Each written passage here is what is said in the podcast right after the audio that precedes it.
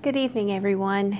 We are a little bit late with the reading today, but we are still moving forward with day number 58. We are going to be starting in Leviticus chapter 20, verse 22, and going through Leviticus 22, verse 16. So we will go on and get started. You are to keep all of my statutes and all my ordinances, and do them so that the land where I am bringing you to live will not vomit you out. You must not follow the statutes of the nations I am driving out before you, for they did all of these things, and I abhorred them. And I promised you, you will inherit their land, since I will give it to you to possess, a land flowing with milk and honey. I am the Lord your God, who set you apart from the peoples. Therefore, you are to distinguish the clean animal from the unclean one, the unclean bird from the clean one. Do not become contaminated by any land animal, bird, or whatever crawls on the ground. I have set these apart as unclean for you. You are to be holy to me because I, the Lord, am holy, and I have set you apart from the nations to be mine. A man or a woman who is a medium or a spiritist must be put to death. They are to be stoned, and their death is their own fault. The Lord said to Moses, "Speak to Aaron's sons, the priests, and tell them, a priest is not to make himself ceremonially unclean for a dead person among his relatives, except for his immediate family, his mother, father, son, daughter, or brother. He may make himself unclean for his unmarried virgin sister in his immediate family. He is not to make himself unclean for those related to him by marriage, and to do so would defile him. Priests may not make bald spots on their heads, shave the edge of their beards, or make gashes on their bodies.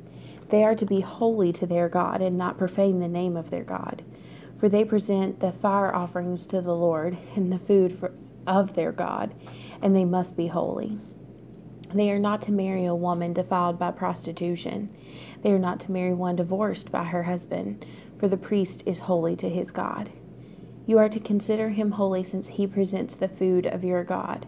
He will be holy to you because I, the Lord, who sets you apart, am holy. If a priest's daughter defiles herself by promiscuity, she defiles her father, and she must be burned to death. The priest who is highest among his brothers, who has had the anointing oil poured on his head and has been ordained to wear the clothes, must not dishevel his hair or tear his clothes. He must not go near any dead person or make himself unclean, even for his father or mother. He must not leave the sanctuary, or he will desecrate the sanctuary of his God, for the consecration of the anointing oil of his God is on him. I am the Lord. He is to marry a woman who is a virgin. He is not to marry a widow, a divorced woman, or one defiled by prostitution. He is to marry a virgin from his own people, so that he does not corrupt his bloodline among his people, for I am the Lord who sets him apart." The Lord spoke to Moses, "Tell Aaron, none of your descendants throughout your generations who has physical defect is to come near to present the food of his God. No man who has any defect is to come near. No blind man, no lame, no facially disfigured or deformed. No man who has a broken foot or hand, or is a hunchback or dwarf, or has an eye defect, a festering rash, scabs, or a crushed testicle. No descendant of the priest Aaron who has a defect is to come near to present the fire offerings of the Lord. He has a defect and is not to come near to present the food of his God. He may eat the food of his God from what is especially holy as well as what is holy. But because he has a defect, he must not go near the curtain or approach the altar. He is not to desecrate my holy place, for I am the Lord who sets them apart." Moses said this to Aaron and to his sons and to all the Israelites. The Lord spoke to Moses, "Tell Aaron and his sons to deal respectfully with the holy offerings of the Israelites, that they have been consecrated to me, so that they do not profane my holy name. I am the Lord.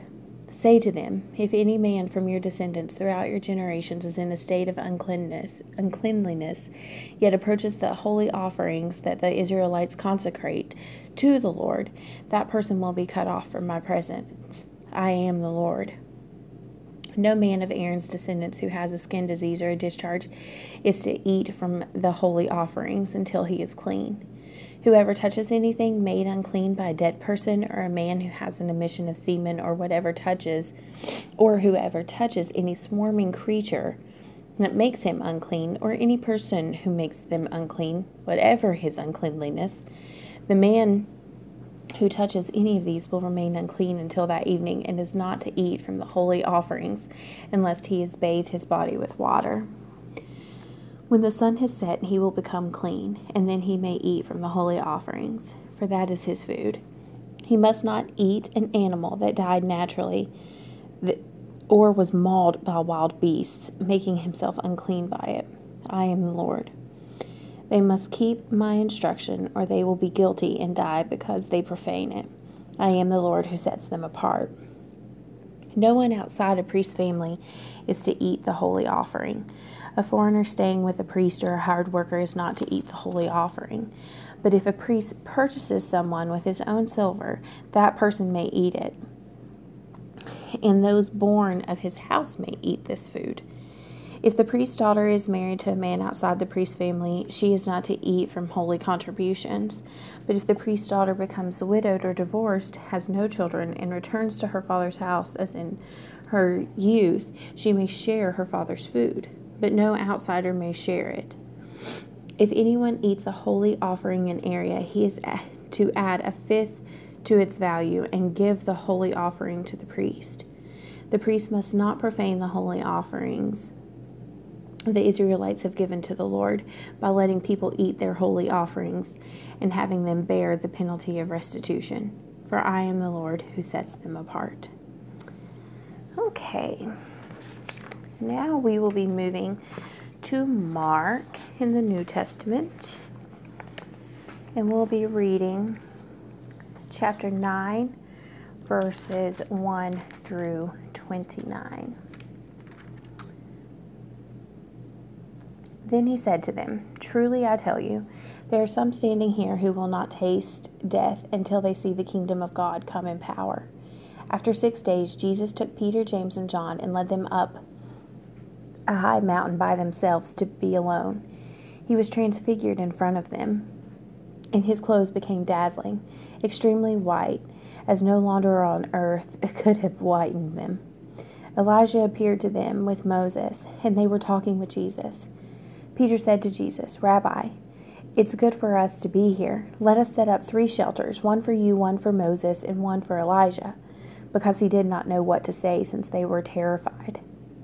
A cloud appeared, overshadowing them, and a voice came from the cloud, "This is my beloved son.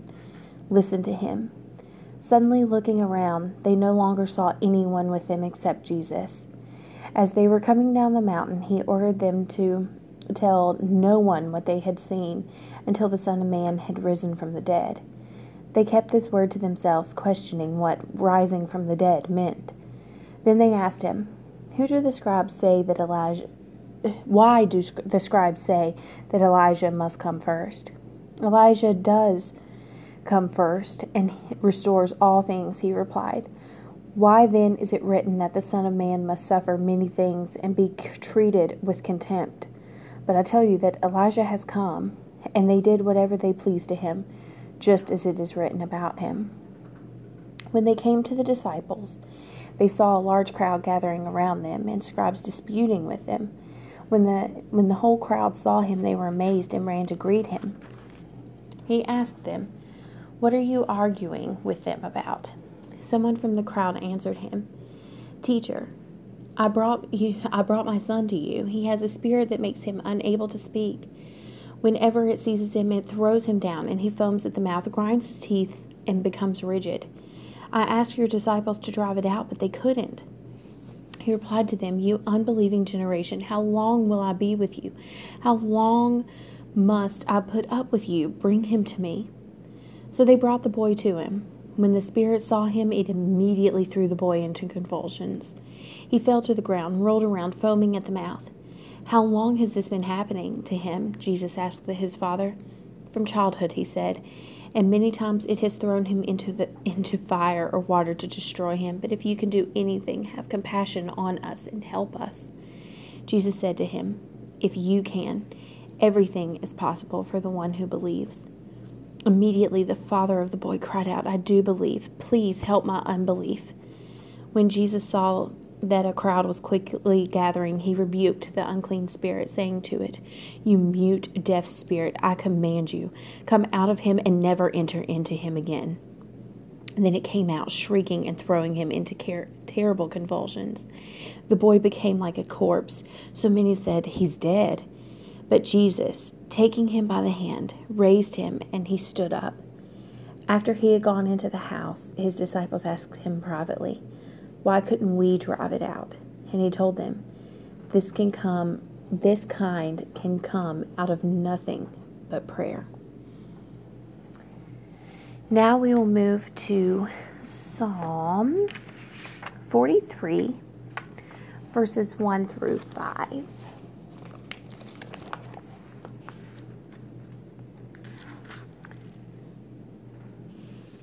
"Vindicate me, God, a champion, and champion my cause against an unfaithful nation. Rescue me from the deceitful and unjust person, for you are the God of my refuge. Why have you rejected me? Why must I go about in sorrow because of my enemy's oppression?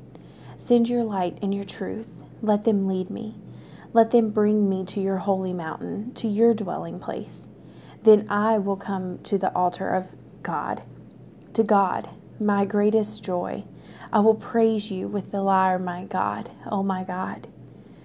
Why, my soul, are you so dejected?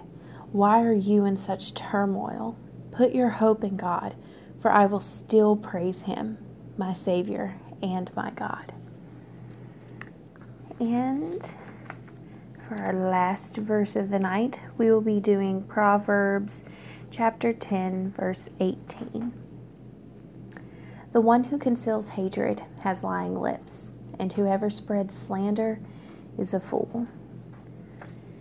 Thank you so much for joining us once again for this day. Again, this is the Word of God for the people of God. Thanks be to God.